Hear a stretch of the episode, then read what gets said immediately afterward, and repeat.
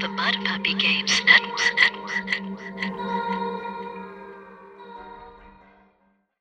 Hi, Tim Kask here. Facing a TPK and don't know what to do? Well, you might if you had listened to Save for Half.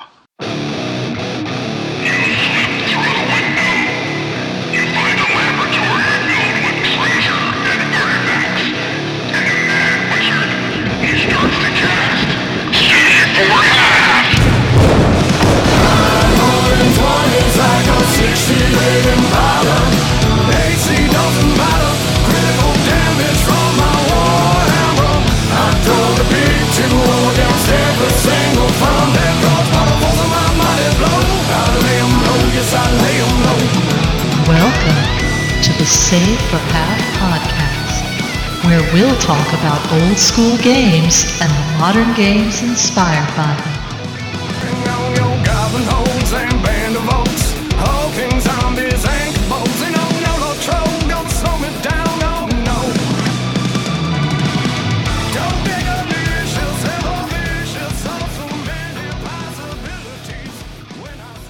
Everyone. Welcome to the Save for Half Podcast, a podcast where we cover old school games and the modern games inspired by them. I am one of your hosts, DM Mike, who will be playing a basic fighter this game. And joining me is our ranger, DM Liz, Danger Ranger, DM Liz. our magic user, DM Jim. I only had four hit points. Oh no, we lost another first level magic I user. stepped on an acorn. Oh, man. Damn, that happens so much. And of course, our paladin assassin multiclass. Oh wait, just paladin. Sorry, we don't. th- He's not an, an assassin. Never an assassin ever. No. DM Corbett. For king and country. Simply is the worshiper of the god of assassins. But he himself is not an assassin. I use my two-handed dagger of righteousness. D and D is a mini splendor thing, Corbett. I think Ring Race qualified as paladins too. So What does it mean here? You worship Kali Durga? I don't, I don't get a. Anyway. Anyway, as one might gather, we are covering the Player's Handbook, first edition, published in 1978, with the great Wait. cover. Are you Hmm? talking about advanced Dungeons and Dragons? Sorry, the advanced Dungeons and Dragons. We're not playing some little there. kids game, Buster. yeah, yeah, in a box with chits or something. Ugh. it's advanced. it is So- the game Liz's favorite rule system directs you to go play after you finish playing it. Very true. Constantly, sometimes for no reason at all. But anyway, before we start heading into this, does anyone have any announcements? I kind of do. Hmm. Only as a warning. A cautionary tale? A cautionary tale is a funny oh bit. my! Believe it or not, I do talk to my family the, about before the podcast goes on, and they always ask me like, "Oh, what are you doing?" They're, oh, we're reviewing some game. It's about you know, it's space slappers. It's you know, Real Housewives of space, and you just slap each other. It's really kind of dull. Blah blah blah blah blah. But I'll talk about it for 20, 30 minutes and realize they stopped listening to me about twenty five minutes before, and anyway, this this week they were like, "Oh, what are you what are you doing this week?" And like, "Oh, we're reviewing uh, Advanced Dungeons and Dragons: The Player's Handbook." And like everything stopped in the room, and like I'm pretty sure a bird froze midair and looked over with that kind of what? You're actually covering a game we've heard of? That's I don't think you can do that, Dad. you can only cover There's make the role playing game. But I assured them that Mike has called Wizards of the Coast and cleared everything, so we are safe. Well, I shouted at them. Does that count? Sure. Yelling at clouds doesn't count, Mike. You know that. oh man, what if I was pointed toward uh, Seattle? Does that that. count? sure. sure. Okay. We were the milder, friendlier podcast. We don't get you know tweet bans and C and D from WotC. Not I yet. just thought it was funny. It was the most extreme reaction I could have gotten from my family over something silly. Okay. So everyone, remember, without eternal vigilance, it can happen here. I have an announcement. Yay. More just uh, information I found interesting. There is a first edition AD&D podcast out there. That's Ooh. not Roll for Initiative. I was going to say, I think you know, there's always roll for initiative. yeah, but it's been dead years now. It's Hmm. called Grog Talk. It it seems weekly, but I think it's really bi-weekly. They have an episode and then the next week they basically give you all the extras of special material from the first they didn't have time for cuz it's a long podcast. It's like an Mm. hour and a half, 2 hours. and that's Wow. after they've cut out the extra bits. Yep. Wow. Yeah. Remember the good old days when we could do that when none of us had anything better to do? And no. Anyway, the, one of the things they do is support something called GrogCon, which is apparently a convention in Orlando, Florida, Ooh, Hmm. which I had not heard of before I found Grog Talk. I'll have links in the show notes to the podcast and to, you know, their GrogCon page. Uh, Orlando's a bit of a hike for us, but still, you know, it's nice to know that there are more Gro- Grognard based cons going on out there. Anyway, I wanted to throw that out there because we don't have enough old school esque cons out there. So, Yeah, and there might be some listeners who are even closer than we are. Yeah. It's like, Mm. hey, there's a grog con? in Orlando? I did not know that. That's Well, only let- an hour away from me. You know? yeah. Why, I too live in Florida. Let me put my Dungeon Crawl classics down for a minute. And yeah, I looked at some of their events. They're on tabletop, and yeah, they do have a, a decent DCC line going too. So, you know, it's not simply old old old games. They do the modern games inspired by them. Well, where have I heard that before? no idea. No, not a clue. All right. Well, we're gonna have a pod break, and then Mike and the mechanics.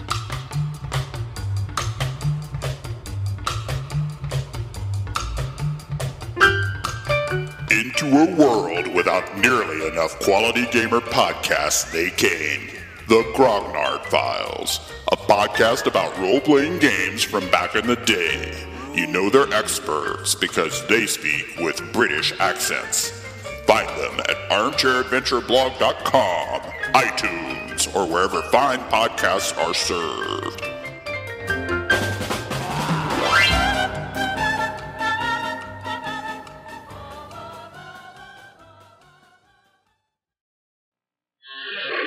Open your mind to new Dungeons and Dragons computer game from Mattel Electronics. It will lead your imagination down a dungeon labyrinth wherein lies the dragon's treasure. Steal his treasure, but make no false moves. For in Dungeons and Dragons, a dead end is a dead end. New Dungeons and Dragons from Mattel Electronics.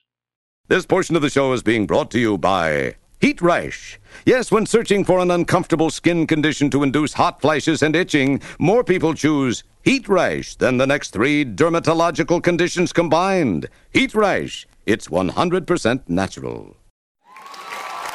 It's time for Mike and the mechanics.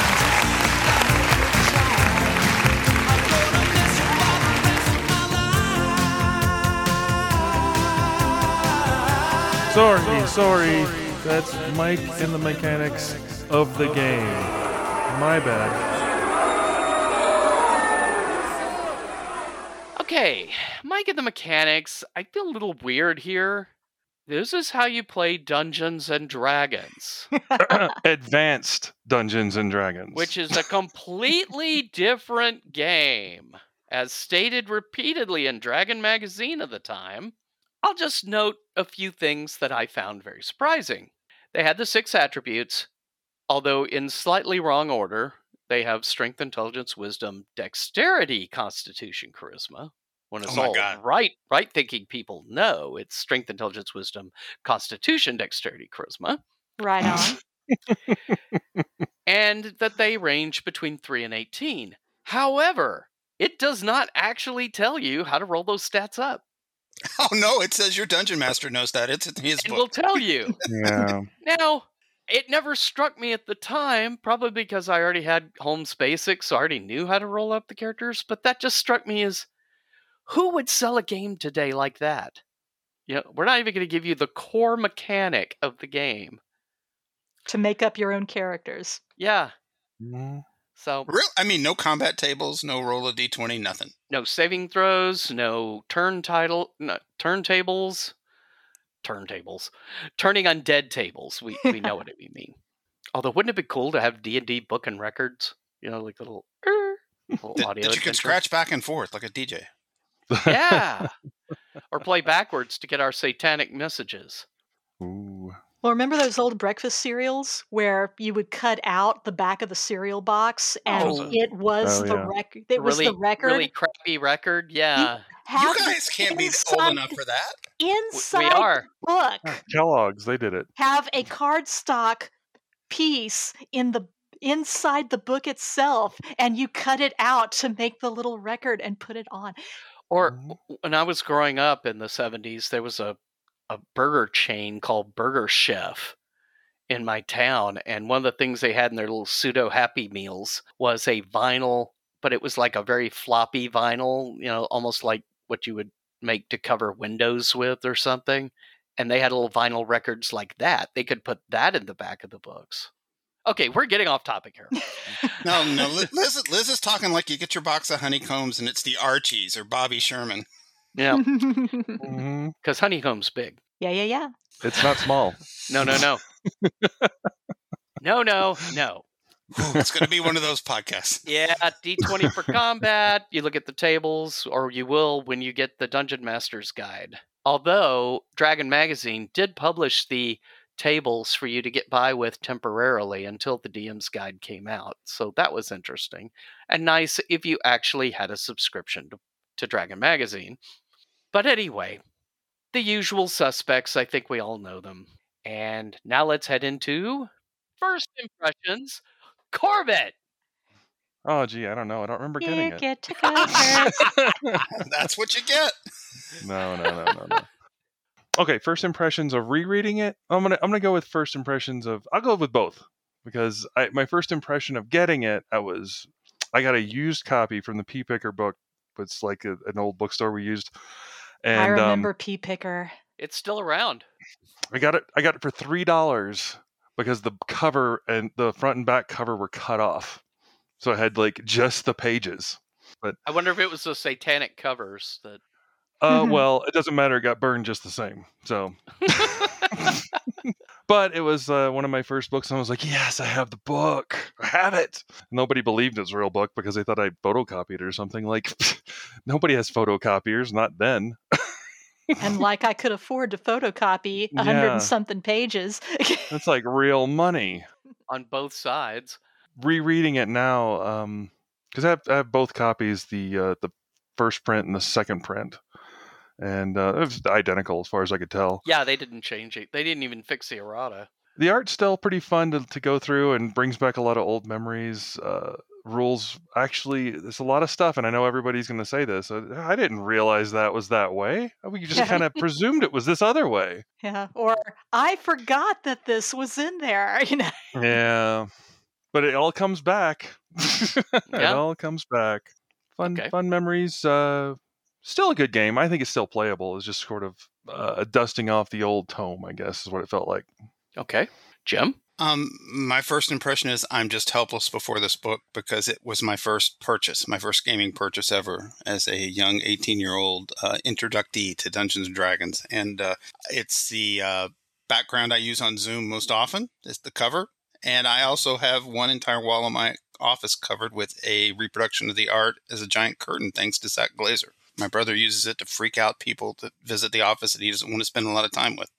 Oh, and this here at our medical device company, this is where my brother works. And go, Dun, "What?" dun, dun. welcome to the dungeon Just to remind everyone, the cover of the first uh, player's handbook had a giant demon idol on the front with a flaming brazier in its hands.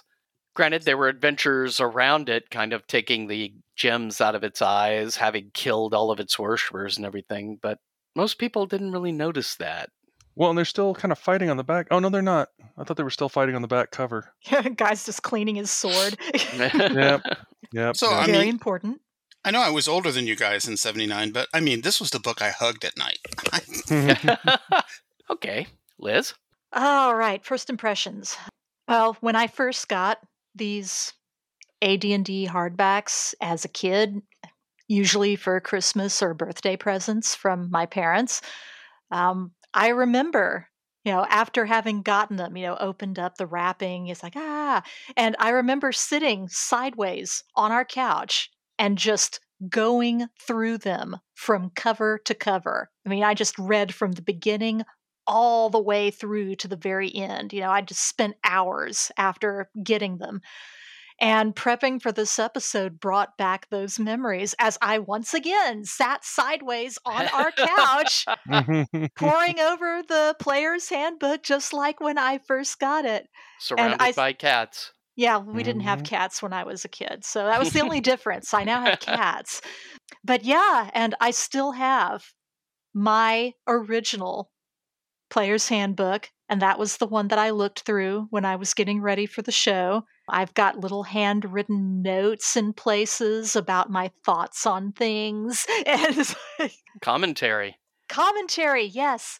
Um, Book stuff like decades of finger oils embedded in it. Yes, there, there there are stains on some of the pages from you know fingerprints, and I spilled coke or something on them. It's like, eh.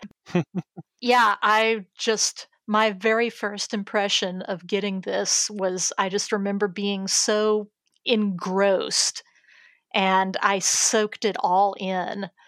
Now that I'm looking over it again, you know, I've been playing the game for decades there there's still a little bit of the magic still there going through the going through the books again like that.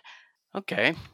My first impression. Much like Jim, this was my first purchase myself because the basic the Holmes basic set was a Christmas present. When I joined the Delta Area War Gamers, they were briefly had a time where they were still playing Little Brown Book, but there was no no place I could buy those, so I just borrowed them until everybody started moving to, you know, the full advanced Dungeons and Dragons. They waited till all three books were out, I guess, before moving over. Then it was like, oh, okay, I can go to KB Toys and and actually buy this. And I did, and I flipped through it. I loved it as a kid. Reading through it again, I still liked it a lot, but for some reason, it didn't quite have the same magic to me as I thought it did.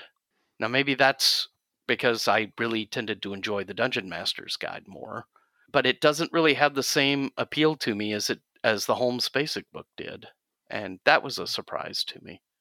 Not that I'm saying I didn't like it. I did. It just didn't quite have that nostalgia tweak tweak to me that I thought it would. Even though the word milieu was used quite a lot. and Dweomer. Mm. Yeah, yeah. I mean, that was it was surprising. Gary liked Milieu. He really, really did. All right. Well, after our first impressions, let's head into top five.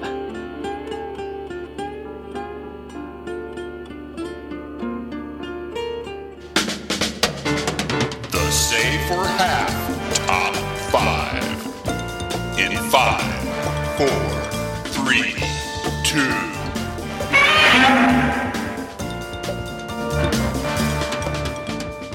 And now I'll turn it around and start with Liz. You're welcome. alrighty. Number five. Well, I guess I will start off with one of the first things that you read in the book. Not the foreword, which is the very first thing, but the preface. So you got the foreword, then you have the preface, and then you have the introduction. Um, but in the preface, I thought it was very interesting where at one point he's talking, Gary is talking about the game having uniformity as opposed to conformity. And that it means, among other things, he mentions the campaign is neither a giveaway show nor a killer. And then he also makes a point of mentioning, he specifically mentions, you will find no baseless limits arbitrarily placed on female strength or male charisma, no ponderous combat systems for greater realism. And I kind of wondered, was that a direct response to the Len Lakofka Dragon article about um, playing, you know, the distaff character and you know limits and stuff for the for the female versions of the characters. And yet, though, later on, just a few pages later, in the strength table, there's a maximum limit for uh, for female fighters' Liz. strength at 1850. No, baseless. wow. See, that's the word there. Yes, there, there's no limits arbitrarily placed on female strength. Well, maybe there is a little. That that uterus is going to cost you fifty off at eighteen one hundred. I know, I know. He is absolutely right in that there are no limits to male charisma, though. That that totally checked out. Um, You've hit a strength glass ceiling. oh, Yeah, I, I, I would think maybe. I would also think that may be some digs at a lot of the criticism that Gygax was getting in the fanzines of the era of the 70s. Yeah, especially when he mentions, you know, there aren't any ponderous combat systems, systems. for realism, Realism. in quotes. Mm. For those interested in more, read The Elusive Shift by Jon Peterson Oh yeah, do read that. Available now. at fine bookstores and Amazon. okay, so that's your five?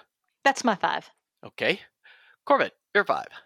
I'll go ahead and uh, the the monster thing. I thought uh, page forty, uh, monster the term. I thought it was really neat. I I never noticed this before, which is funny. I took it for granted, I guess, or maybe maybe I just didn't read it. But um, they actually straight up have a great explanation why they reference every encounter you have as a monster, and it's it's basically that that's what it is. A monster could be good, bad, indifferent, whatever, but a monster is just an encounter, and I, I it's a, like a little paragraph or two to just discuss it.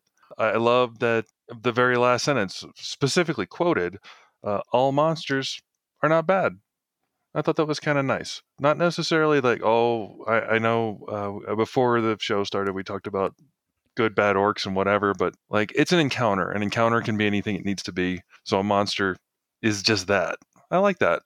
Very subtle. Yeah. I Then they didn't be- put a single monster in, so it doesn't matter. I could be misremembering, but I don't even think Holmes really described that very well. I, I I don't recall hitting another good description of the term monster in that context until the Moldvay Basic book. I just thought it was funny. They they went through the, the whole trouble of explaining like this is a monster. Like Mhm. okay, I, I was just figured a monster's a monster, but good good clarification. Monster is a monster is a monster, and you don't have to always check their spleen for emeralds. Well, you always have to, No, you especially if they're good. get to. You don't gotta, but we're we're gonna. you get to. But yeah. I'm still alive. Shut up. Quiet, you. Quiet, you. We gave you a ring of regeneration. What more do you want? anyway, okay, Jim, you're five. I'm just going to deep dive straight in. My number five is the thing in this book that blew my mind the, the biggest when I first got it, and that was the debut of the Gary Gygax, Dave Trampier illustrated cosmology chart of the planes, Mm. inner and outer planes. Uh-oh. I uh, I had not caught up to back issues of Dragon magazine then, so it just hit me out of the cold blue. I think Gary did a version of this in Dragon Eight that I've obviously since seen, but this was like the debut in the rule system of Gary's cosmology and how everything works and which planes. And it's, I mean, you know, I've got uh, two characters I just rolled up: a first level magic user and a first level thief, and I'm like, oh, Elysium, I want to go there. you know, elemental plane of fire. That sounds fun. I only have four hit points, but I think I can take it. Yeah. but uh, yeah, I mean, love it or hate it, that uh, schematic has become iconic. I don't know if any of you watch Community, but in their G.I. Joe episode, at one point, one of the characters is trying to explain why they're trapped in the cartoon and the layers of having to break out to go to the world of car- of commercials, and only then could they get back to the real world. The chart that Fourth Wall puts up on the wall is that chart from straight from the player's handbook. So I thought that was cool. You got to go back and rewatch that now. Yeah, Liz pointed it out to me and was like, ah, that's awesome. Do you know what I mean? It's the late 70s, and I've seen some Lord of the Rings cartoon movies and stuff, but they didn't do any of that stuff. They didn't go to the elemental plane of fire. I hmm. was all in right from the get go. Nope. Alrighty. My five. I'm starting at the foreword. It's written by Mike Carr, and he talks about the concept of players, good players, bad players, obnoxious players, how players act, how they shouldn't act, what they need, what they don't need, and all this stuff. And it really struck me reading this. This was written probably in 1977, the way publishing took. So I'm thinking this could be written about the gaming hobby today. Preach with it, absolutely brother. no changes whatsoever. I mean, none of it. Well, back in the golden age, no, it was the same. It was human beings and the way we behaved. Now, we didn't have social media to really spread it out there as quickly as we do, but And we had fanzines. Well, it took a little longer to get out. But yeah, we had fanzines to scream at Gary Gygax to tell him why he sucks as a game designer, and his combat system isn't real enough. You know, We still had game conventions where Tim Kask could cuss you out for knocking him out of the Ace Aces tournament. Yep. Um, actually, your decision of you know the way alignment works is completely wrong. So yeah. Anyway, that really struck me. Liz, four. Number four. Well, one of the things that I was reminded of reading through the book again was how often we ignored things like class exclusions for non human characters. I mean, everyone talks about whether or not campaigns, you whether or not you do the level limits for non human characters, but we also ignored the class exclusions. It's like, do you want a gnome ranger? Go for it. Halfling magic user? Why not? Half orc mm. paladin? Yes, please. well, I wouldn't have allowed a half orc paladin back then. I but, think that would be awesome. but the You're just being yeah, picky, Mike. You stole one of mine, darn it. Sorry. I almost never played in a campaign where we were actually doing that. It's like, oh, you're a gnome, you can't be a ranger. It's like it's like if you have a good reason to be a ranger, I'll allow it. And to be fair, I do understand why a lot of these limitations and seemingly arbitrary rules were put in. You know, they were trying to create a system of balances and to stop everyone from trying to jig the character to where I have all of the advantages of this race coupled with the advantages of this class. And so now I'm a super character. Honestly, I didn't run into that an awful lot. Well, that And- probably was due to the people you were playing with. I guess. And I I will admit when I first started playing the game, I was much more enamored with playing non-human races because it was just so strange and unusual and interesting, but it's gotten to the point now where 9 times out of 10 I will play a human or at least a half human. I don't often want to play a full elf or a halfling or a dwarf or whatever. I'd normally just go for humans now, despite the fact that, well, if I played an elf, I'd get infravision and do all this other cool stuff too. It's like, eh, you know. So, yeah, I. And in part, it speaks to the same thing Mike was talking about how, like, this generation thinks they invented every controversy in the game. And no, you didn't invent anything. It's just human nature. We, we were power gaming and trying to power build characters right from the start. Yeah. Or, or am I wrong? Or was that just our group? no, I ran into the to the min maxers all the time. Of course, you know, gaming with teenage boys will tend to do that. All right, uh, Corbett. you know, speaking of how Liz is racist, yeah, yeah. something I, I came across and I'd forgotten it was there actually was uh, the racial preference chart. It's like on uh, page 18. oh, notes. yeah. I'd forgotten about how like oh if you're this then you have to hate that race because of this, and I, I it's it's I understand it's a Tolkien esque callback to you know dwarves don't like elves and like I get that, but it's funny how they they exact out every single race you can play and make sure to cross reference that with every other race and like who hates Unless who you're the a most. human, and then you're Yeah. meh about everybody.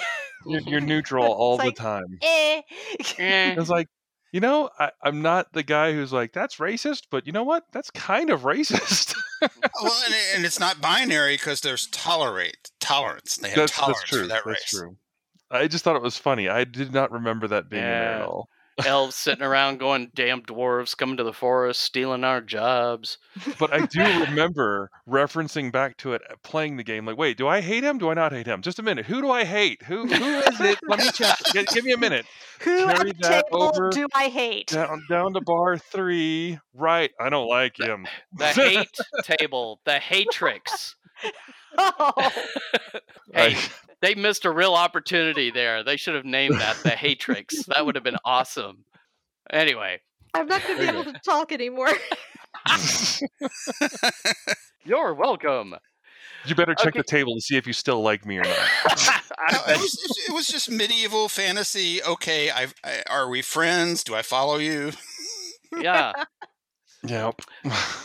And as a far as you know, for initial reaction of NPCs to you, it could be useful. But again, Well, one wonders that should be in the DM's guide, not to the player's handbook. But anyway, okay, Jim, four. Uh, my number four I, is I'm getting old, man. I thought I was losing my mind in the middle of rereading this book. My very first two characters from my very first DM learning to play. He had us roll up two. Why do I need to roll up two? You'll find out why. And I did because one was Fred the Magic User, who, like, first adventure died, bam, gone. And the second one was Flavin, son of Ribo, who started out as a. ah, I, I always didn't take the names too seriously at that age. Um, Who did? that is awesome. and uh, Flavin started out as a thief, but he had. I, I'm like, you know, pouring over the book. I'm like, wait a minute, I've got the stats to do this. So he did five levels as a thief, five levels as a fighter, and then became a bard. And I'm reading through the book, and I can't wait to get to the bard class to reread up on my old friend Fla- Flavin. And I'm going through the player classes and can't find it. Well, it's in the back of the book in Appendix Two. It's the Mhm. first official supplemental class for AD&D was the bard. Yeah. oh man. You took one of mine. But I'm so charming that you'll love it. Uh, Let me play you a tune. It was so much work to get to be a bard, and then we were so obnoxious at, as teenagers. That was the DM we pissed off so bad he blew his universe up and spent half an hour doing it. So I, Flavin, Flavin never even got to throw a spell. it was ridiculous the requirements you had to go through to be a bard. I mean, insane. Nowadays, it's a throwaway character. Yeah. but it's okay because they suck. So, you know, whereas bards could kick major ass in in one E, but they were so rare, except Yep. apparently in Jim's game. Mhm. So, do you You get gotta to play challenge anyone to a rock off? No, no, no, no. I mean, I, I first level where you're just starting out stuff, and I, you know, took my 15% chance to charm some monsters and failed, and then the universe blew up later. So that same game. We're not saying Jim caused the destruction of this campaign. but we're not not saying it. Oh, That's oh, it right. It was three of us, and we were all 18. So if you're out there listening, Dave Adams, Judy McClone, and Jim Wampler caused our first DM, Lonnie Barnett, to blow his universe up and not run for a few years. We, we were that obnoxious at that age. Wow. Okay. Well, my four. There's a certain naivete to the player's handbook. And I say that because there's so much in there. I kind of implied it earlier in first impressions, but, or Mike and the Mechanics, I should say. But there's so much in here that isn't in here. Like I say, none of the tables, none of this, none of that. And it kept said, well, you should ask your DM, not check the DM's guide. Because it wasn't out yet. Well, even if it was, the whole idea was players don't look at the DM's guide. Only DMs look at the DM's guide. DMs look at the player's guide, but players will never look at the DM's guide because that was the rules. Which was exactly why we all started our own universes, right? Right. Or, you know, even just the matter of people get tired of DMing. And so someone else steps up to DM. Well, they've got to read the DM's guide, you know, and pretty soon everybody's. Or you've got min maxers, Todd, who uh, would look at the DM's guide to try to min max spells and such. And let's just stop and think about that. Can anyone imagine any role playing game, even in the last 20 years, that would take on this idea? It's just, it's baffling to me. I don't think anyone would. I don't think anyone has ever since this. It was kind of adorable that they ever even thought it. Right. Mhm. And I know at the very beginning, from what I've read anyway, that Gygax really felt most players don't even need a player's handbook. They don't even need rules. The DM will tell them everything, and it basically just be a narrative exchange. and the DM would basically know all the rules and thus roll the dice, unless you have weird things of the DM rolling the thief's skill dice for them behind the screen and telling them if they succeed or fail. Well, right. There are places in OD&D where it says the DM rolls all the dice, including yours. Right. And from a narrative point of view, I can see that, but can you imagine trying to do that in any D&D game today? You'd be murderized by your players. Because it's just the tenant, you know, you roll the dice for your own character's stuff. That's just what we accept now. And so it's weird, but also it's kind of a, like you said, Jim, kind of adorable that they thought this way. And I know it was the first role playing game, and games were just starting to, you know, trying to get their paradigms down. But, you know, this is 1977, 78. And D&D had been out for four years. There were several other RPGs out by then. It still strikes me odd that they could have been that naive. But anyway, Liz, three. I do want to rebut before I give my three. I, at one point earlier on in the book, Gary is talking about how part of the magic of the game is that initial sense of not knowing what's going to happen or not knowing you know all the monster stats not knowing the secrets that are hidden being revealed is part of the joy and i think that is sort of what he was trying to maintain by, well, you don't know whether or not you actually succeeded. You didn't find any traps, but was it because there were no traps or because you failed your your trap roll? You don't know. And I guess realistically, you know, if you were doing it in real life, you also wouldn't know if you'd failed or not until that needle stuck you in the finger or something. Uh, that is a valid point. That is true. Very well, counselor. I'll allow it. Thank you, thank you. so I think that's what he was trying for with that, but in actual reality, it didn't quite, the cards didn't fall that way, really. Right. Okay, my number three. Speaking of finding traps, failing, and you know other thief-like stuff, reading through this, you know, we were talking about how we had forgotten things, and I had forgotten because I don't often play thieves. You know, I remembered about backstabbing and double damage, but I had forgotten that you get a plus four to hit when you're attempting to backstab. It's like, it's like, oh yeah, you do do that, don't you? It's like I totally re- did not remember that part. It's like, ah, that's pretty cool. And even for years now, we've been playing in Chase's 2E game. I don't think you've ever played a thief. I don't think I have either. Yeah. This is why Loki is such a good backstabber in the MCU, because imagine he's already a demigod and then plus four on top of that. I know, right? As long as you're not fighting an alligator, you're good. oh well. Although he got his plus four. That's for sure. Okay. Uh, Corbett? Oh, but one thing, and actually Liz kind of mentioned it before with the strength. I I had forgotten about it. I think mostly because at the time I, I I totally was like, yeah, strength goes 18 and then it goes up for fighters, and I kind of thought that was dumb rereading it. That Just was- because, like, why don't why don't wizards have an 18 and up intel? Why don't clerics have an 18 and up wisdom or something like I that? It's think it that seems was unnecessary. I think that was imported from the Greyhawk Brown Book in the Little Brown Books, and I think it was an attempt to try to make fighters still kind of cool, even compared to paladins or other types. Without Okay. breaking the 18 max. That being stated, I I agree with you, kind of pretty much. Yeah. It's like why do the percentile? It just seems needlessly complex. Well, another level of something, I guess. Uh, it, it's fine. It was just one of those things. One of those things. Yeah. well, I mean, I think 2E was the last time it was out. After that, they pretty much chunked it. So, you know, Mm. except Hackmaster, which then put in all attributes or percentile now. So, okay. Jim? There was a kid at Gateway Games that was obsessed with playing an 18 double zero character paladin in Expedition to Barrier Peaks when Todd ran it for us. And Todd's rules was okay, you have to roll the character legit. I don't care how many times it takes. And this 15 year old kid spent an entire Saturday in the store doing it until he got it. oh, It was kind of awesome. the the energy you have when you're 15. Yeah, I bel I can believe it. Our DM in the Delta Area Wargamers, you know, when they were starting to get medium to medium levels, and we were wanting to have uh, armies to fight it out on the Greyhawk game, his his line was, "You can have as many soldiers as you can sit there, roll up, and put on paper." And we kind of did the same thing with with like a couple of hundred soldiers each. Mm. It was it was harsh, but we did it.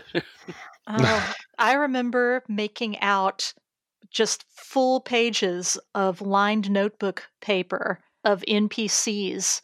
I would roll out stats, create, it's like, okay, this is a dwarf, this is an elf, this is a human. You know, I just make these one line, every single line, you know, for pages on notebook paper. Any possible type of NPC that you could run into and I gave them all names, and I spent hours on that. and then they put out Rogues Gallery. Pretty much. Yeah. And a lot better than what I did on my own. So Uh, my number three. That's where we were. Right. I kind of forgot. Uh, my number three was going to be racial limits and gender limits, but th- that already kind of got picked. But that was the very first rule we ignored in the rule book. We just who cares? You can cast lightning bolts in this game. Who cares? Yeah, well, even Gygax later on, you know, said if there's something he regretted in AD&D, it was female strength limits. It's like you're playing dwarves and elves in a fantasy game. Why are we doing this?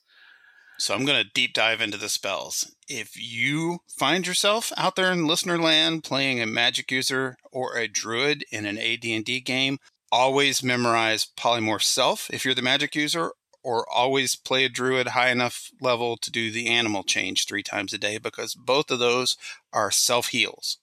When you get done polymorphing self, you get a d12 of hit points back. When you get done changing as an animal, you get hit points back. Kind of a poor man's cure light wounds. You know, don't cry for the cleric, just memorize the right spells. Yeah. Okay. Nine number three. Um, has anybody here ever played a first edition illusionist or monk? no. Nope. I've seen the illusionist play, but I never played one. I played the monk. You played a monk? Mm-hmm. How many times? Mm, probably uh, two, three times. They die just about as easily as a magic user without spells. So Yeah. But you at least chose it two or three times. That's impressive. a impressive. couple times it was because I, I thought it was kind of cool. I liked um, uh, Kwai Ching Kang from um, uh, p- p- Kung Fu. Kung, Kung Fu. Well, Yeah. And that was, I think, what they were trying to sort of go for, kind Ac- of. According to Tim, that was the source material. yeah. And that's it felt like it felt like that because you talk to animals and you meditate, and it's nothing like the Oriental Adventures monk. It's Mm. it's kind of a weird mix between the European and that Kwai Ching Kang type monk. I'm not sure if I'm getting the name right, but the Kung Fu monk. Yeah. David Carradine. Yeah. Well, I But I would, I think I tried to keep using the fist weapons only because I, I think the first time I played, I didn't think I could use weapons, and I found out later I could. So later, I like, oh, I can have a club. Awesome. yeah. well, my grouse is I have never run into anyone who's w- wanted to run these classes ever Oh. until now because Corbett. Sorry. Well, they barely mentioned the illusionist in here. Yeah. You know, it's like Yeah. they talk like about magic subclass. user, and then, oh, you can also be an illusionist. Here's two paragraphs. You're like, right. You're right. Really? You know. Thanks. Yeah. Your your your number one spell is this your card? And I'm a gnome. What's that? Oh, you're just a junior dwarf. you live under trees or hills instead of mountains. There you go. But yeah, I know the monk came from Blackmoor, and I know the illusionist came from the Strategic Review. But I think the illusionist was a little more interesting from the Strategic Review, much like the Bard was, mm. than the one in AD&D. Uh, the monk, I just never really got. Maybe it's because I Uh, didn't watch Kung Fu, so maybe I just well, I didn't have never this- played a bard because only crazy people play them. Yeah. Well, you got to be part of a really long running campaign to Yeah, it even make it take to first level bard in the first place. it would take your whole life to become. a bard. Well, I mean, uh, there's, there's stuff all oh, like that, like the psionics. Okay, so you were inspired by Doctor Strange comics. I see what you're trying to do. Sorry, it doesn't work.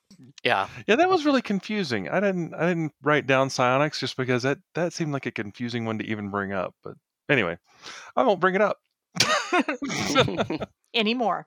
nope, not Oh. beyond that. Or this. okay. All right, Liz, two. Number two. Okay.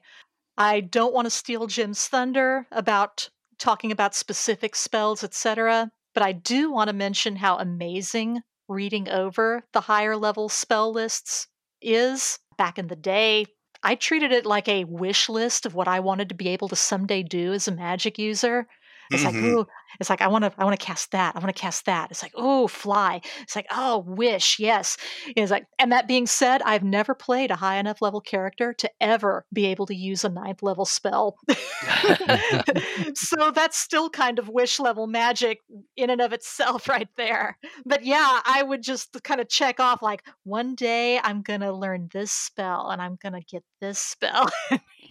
Oh, dude, I now you're going to force me to run an AD&D game and give you like an 18th level magic user because it is it is so sweet after you I- work your way up. It's like uh, Ensign Mariner on Star Trek Lower Decks. I do what I want. I mean, I th- I think fifth level spells is as high as I've ever gotten as far as you know character level uh, being able to cast. Yeah. It's like, man, I'd love to do ninth level one know. day. the All those ninth campaigns either spells, though. stop or Liz gets bored of the character. I do, and it's a it's a shame too. It's like I'd like to have the eh, the experience of doing it, but I'll admit I really really like how the struggle of the low level character. You know, everything is harder and it just it seems to be a, a meatier game experience when you're playing low level and and I just really find myself wanting to go back to that once I get to a certain point in a character's life cycle. Okay, Corbett, two. I was just gonna actually follow up on on Liz with this. Most of those really high level spells, and I'm pretty sure Jim might be able to confirm this. They're all like rituals, aren't they? I mean, they, they take like a long time to do in the game. Some do. In real life, I don't know. Others but- don't. Fly and Are they? it depends on Uh, the spell. I mean, they were always cool to think about. Some of them do take a turn to cast, and that's a long time in combat. Eh, Yeah. If your combat's gone a whole turn, you screwed up. Well, I just remembered like Wish or Permanent Wish or whatever it was was like nine segments or twelve segments or some some That's a turn. pretty long number. A hell of And it was it was uh, actually like, that's a "Ah, round. it's- That's a hair Yeah. over a round. you, you get so used to those fun little like magic missile, magic missile, magic missile, and you, you feel pretty cool. But I you tell you what though, power word kill, that's just one word and yeah, that's true. That's true. you That's are true. done. okay. Okay. right, I'll shut up. anyway, No, it's your two. my my number two. So I'll start talking again. Let's talk about money. oh, let's please. Okay, No, you've no. got my interest. No, no. This was this was just a funny. I, I always look at the the uh, stuff you can buy and things, and like how does it add up? How does that add out? Totally arbitrary, but I looked at the top of the livestock list because you can buy livestock. You know, chickens three copper. Hey, cool. Chicken's great. Everybody loves chicken. Everything tastes like chicken. Why not? Then a cow is ten gold, and a cow is pretty good. There's a lot of good meat in a cow. And then a guard dog is twenty five gold, and you know that's going to be delicious. And then the hawk think is cost- 40 gold. so that's one heck of a chicken. Based on flavor. I, I I think you're reading too much into this, Mike. You got to go on the reality. Go with your gut, huh? yep. Mm. Literally. I was Poor Glenn spending that 25 gold every North Texas con for his dog. and managed to kill him right out the gate. Yep. but it was delicious. Anyway, that's it. Okay. well, the zombies certainly thought so. What does a second room of B1 look like? Don't ask Glenn's dogs. They don't know. but they're delicious. At least twice as delicious as a cow. Mm-hmm. Okay, Jim, two. My number two is what Gary did with the magic system specific to the codification of verbal, somatic, and material spell components. There's a real genius and just an insane amount of work he put into something that was the second rule we ignored in the game after racial limits and gender limits. I mean, verbal and somatic, if you were tied up or couldn't talk, you couldn't cast a spell, but material components is the first thing that tracking those down were the first thing that just went out went by the wayside because it's uh, it's worse than encumbrance for just constant something constantly to keep track of in game on paper with a pencil that does not contribute to the fun at all. Mm. At least in my brother's campaign, with rare exception. I mean, like you had to come up with a diamond to resurrect somebody, Right. You know, there or be or the the pearl for an identify spell. right. The hundred gold piece pearl. Yeah. Yeah. when it was important okay but most of the time you know i was i never played a magic user that had to you know go hunt for bat guano or toadstools or any of that stuff or a dried spider or, or a live spider or yeah. plus the way i threw spells it would have affected my encumbrance if we had done it that way so Yeah, well, that too. Okay, my two. Alignment languages. Bah. I, I gotta agree with you on that one. it's kind of dumb. Seriously, that was an idea that just should have never come up, and when it did, it didn't work. So, bah. for those of you at home who don't speak curmudgeon alignment language ba means you should have thought harder Bah. okay, Liz. Number one. Number one. Okay. I hate for my number one to kind of be ragging on part of the book, but as I've said before, when I was first reading through these, I was fascinated by all of it. But now, as a jaded and tired player in my 50s, you know, there are some sections that I was like, yeah, I could do without that. And, you know, I at one point, you know, I'm going through getting ready for the show and I read this section title Money Changing Banks, Loans and Jewelers. And my first impression is, oh, for God's sake. It's like, why is this here? That sounds like something that should be in the DM's guide. I know. It's like, Yeah. if you if your character wants to take out a loan, it's like, no, my character does not want to take out a loan. This is not papers and paychecks.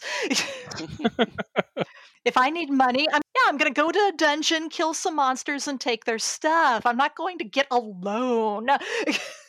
Actually, that that reminds me of the bit from uh, oh, was it um, Mel Brooks' History of the World when uh, the gladiators up at the unemployment thing. Like, did you kill last week? No. Did you try to kill last, Last week? week? Yeah. Yes. yeah, yeah. And then you run into circumstances like our current campaign where we gathered all this money, invested in carpenters, having wood imported and everything for a townhouse to build inside the keep on the borderlands for us to be our base of operations. And at this rate, by the time it's built, we're going to be name level. Pretty much. We're going to go find our own strongholds at that point. Well, then then you can sublease your condo in the borderlands for a tidy sum. oh, sorry, that's that's B three, sublet on the borderlands. When I go back and read this stuff nowadays, I'm always it's always with an eye of what were Gary's players doing to him to make him write this rule. So I like oh you know gosh. I've got a Venn diagram in my head. Okay, first D and D playtest group, Settlers of Catan. Okay, that middle overlap area. Those are the guys that made this rule happen. I need wood for sheep. You're killing me, BA. Yeah. Okay, Corbett. Uh, my number one is actually my number one. It's probably the thing that I first like flip to when I first open up the book. Uh, it's it's a full page image art piece uh, called Paladin in Hell. It's on page 23. Uh, honestly, it was still it wasn't quite as over uh, overly amazing as I had p- remembered it in my mind after going back through it, but it's still a pretty good picture of just you know guy in armor up on a ledge fighting I don't know, four or five undead, and it looks like just some cool stuff. It's a great picture. It's like that that hopeless heroic dynamic, and I love it. That's it. Okay. Jim? My number one, uh, Liz, bless you. I'm your biggest fan. You danced all around it, but you did not talk about the wish spell. That's my number one because Yay. what uh, Gary wrote that ninth level magic user wish spell is the I, my personal opinion the single best and most concise spell write up ever, and it's only a paragraph long. And I, and I, I could read it, but I won't. But it basically is just like, okay, if you're healing hit points, bringing somebody back to life, or just teleporting the party away from danger, it automatically happens. Anything else, you better write it up like a six-figure attorney, because what you what you say is what's going to happen. And it's uh, there's so much D and D mythology that sprung out of that in all our campaigns. The back and forth between the player and the DM all started by one little paragraph of type. Bravo. Reminds me of a Knights of the Dinner Table where Brian finally got his a wish spell that he could use, and he pulls out of his suitcase a 20 page legal document that he had two lawyers review. And it's all the precise terminology of the wish, and he had been waiting years to use it. So, yeah. And when, when the DM of your main campaign is your younger brother, you know how that went. oh, yeah. It was As he war. is gleefully looking for something to exploit. Anything, yes. Okay, my number one encumbrance. I don't think we ever even looked at this, much less used it. Even with the Delta Area Wargamers, and I know how Wargamers can be a logistician's nightmare when it comes to to nitpicking any little thing uh, exactly how many rectile thermometers you have in the party or whatever you know just ridiculous amounts of you know, detail eh, campaigns of north africa level detail. Even they were like no no. If it sounds reasonable what you're carrying then you're carrying it whatever. So yeah. All right well let's see what makes the save and what takes half What makes the save, and what is going to take half? now we're going to turn it around and start with jim Ha ha ha ha. Um, what makes a save is the first edition player's handbook is in many ways the golden mean by which all other player handbooks were measured and are still measured. The the idea of a player's handbook, I can't think of it. There wasn't an RPG that had that before this. If there was, it was Traveller, and Traveller didn't. I don't think. Nope. The closest they had was characters in combat, and it only roughly equated to men and magic from the D and D books. So you know, you look at it forty years later. Okay, yeah, it's clunky. It's it's got this. It's got that. But this is where it all started for role playing games. You get your player's handbook. Now here's some dice. Go. Well put. Uh, Ask your DM what to roll. what doesn't make the save testify with me sister liz is that 7.5 point that 7.5 point body copy text. And don't even get me started on deciding to use sans serif as your main body copy font anyway. Oh, oh my gosh. I had, And Liz- I had to Liz, pull out the reading glasses. i was like fred sanford in the reading glass drawer. I know i've got like the double powered ones here somewhere to read this thing in 2021 and uh, and i actually measured the uh the, the the type because I wanted to know exactly how tiny it was because in none of us ever go below eight point these days and try to keep it to nine or ten if you can and this was seven point five. Oh man, yeah. Wizards of the Coast reprint the pl- for 1E player's handbook, but do it in like 15 point font or something. Do what Joe Goodman do exactly what Joe Goodman did with Metamorphosis Alpha. Blow it up to coffee table size for us, please. yep. Yeah, I remember thinking to myself as I was going through the book again, it's like, man, I remember when I had no problems reading this as a kid, and now I've got the reading glasses on. It's like, eh, you know. it's a little skinny hardback. It's only 126 pages. Well, if you typeset it right, it would be twice that. Yep. okay. Uh, Corbett?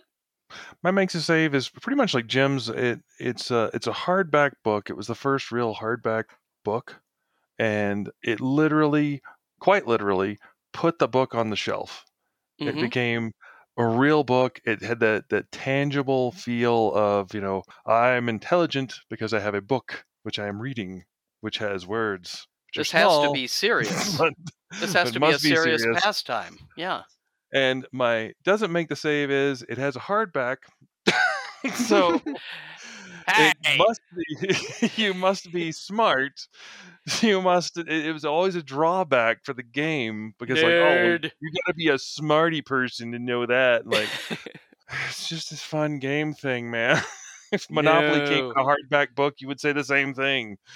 Uh, Yeah, kids at home, nerds are cool now, Yeah, not then. not then.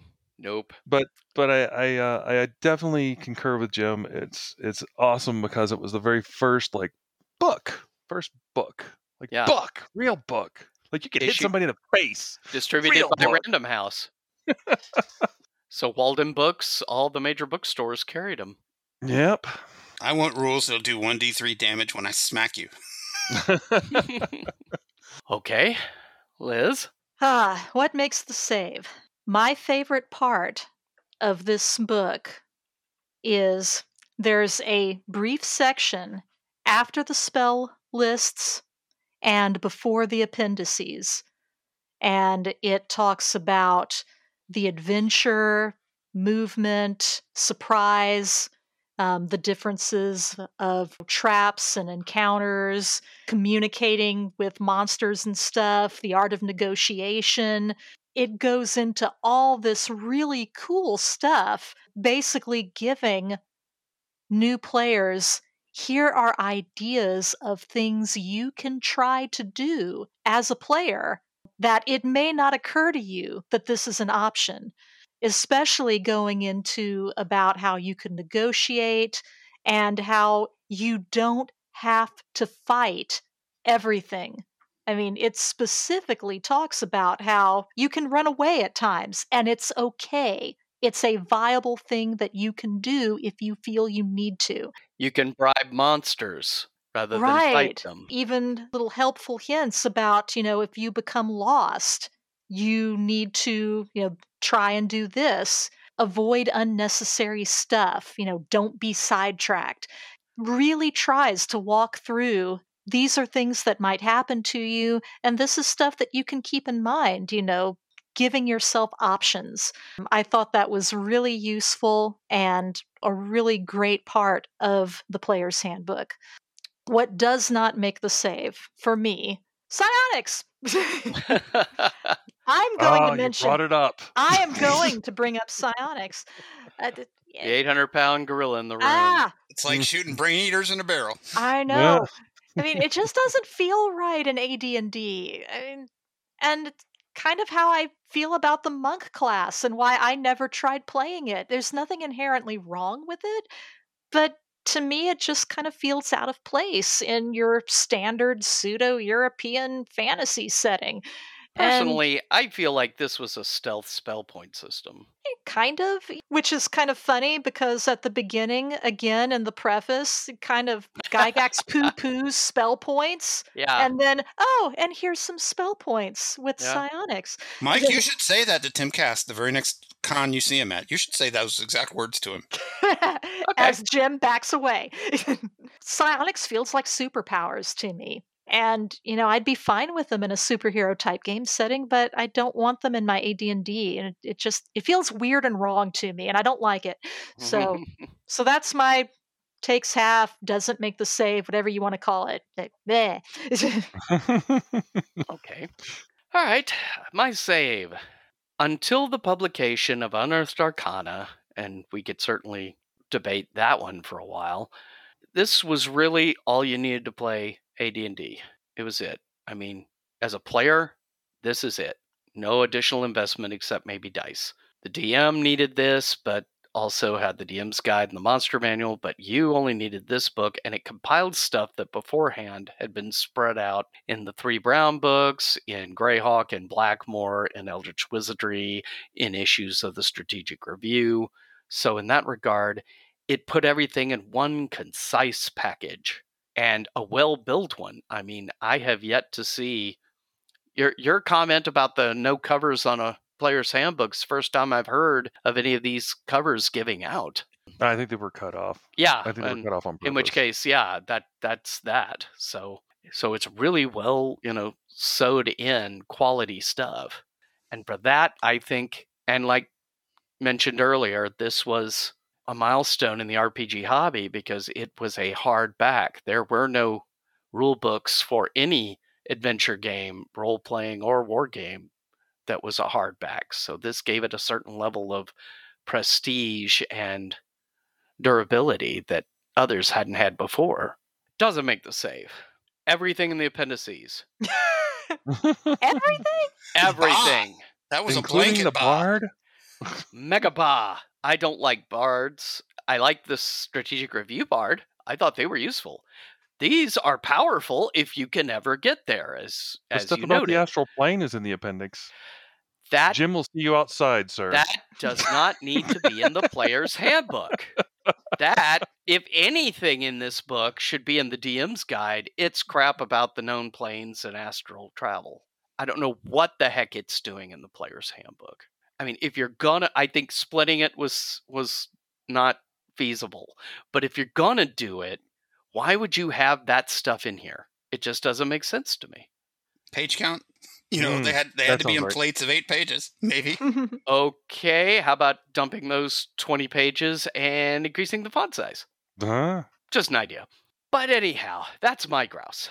And again, to make it clear to everybody, I love the AD&D Player's Handbook. It is always going to be one of my top five favorite game books, period. If I was on a desert island, it's one of the five that I'd, I'd want with me. Buddy, I always style myself as something of a curmudgeon, but I just can't swim in the same pool as you and Tim. You come through with one of your mega bars and it's boom, baby. Which is ironic since you're older than me, which just goes to show age is a state of mind. So this has been the AD&D Player's Handbook. On that awkward note, yeah if if you if you want to discuss our opinions you can write us at saperappodcast at gmail.com and it will be written, read on a future show Tell us how we're wrong. um, actually come on, you know you wanna. you know you want to What's our mailing address again? I forgot. Safer Half Podcast. Wait, Safer Half Podcast at gmail.com? No, Yeah. no, no. It's Not Safer Half. my. No. saferhalfpodcast at gmail.com Uh, okay. Sorry, it's been a while since you've drilled us on it. yeah yeah well normally we leave them for the side shows but this being such a interesting topic i think some people might have some opinions they want heard so mm, say goodnight everybody Good night. See ya. Bye bye. Ask your DM which Bree arc will be right for your character. Oh wow, you were sitting on that for an hour and a half, weren't you? Oh, yeah. that was oh, good. And we're out. The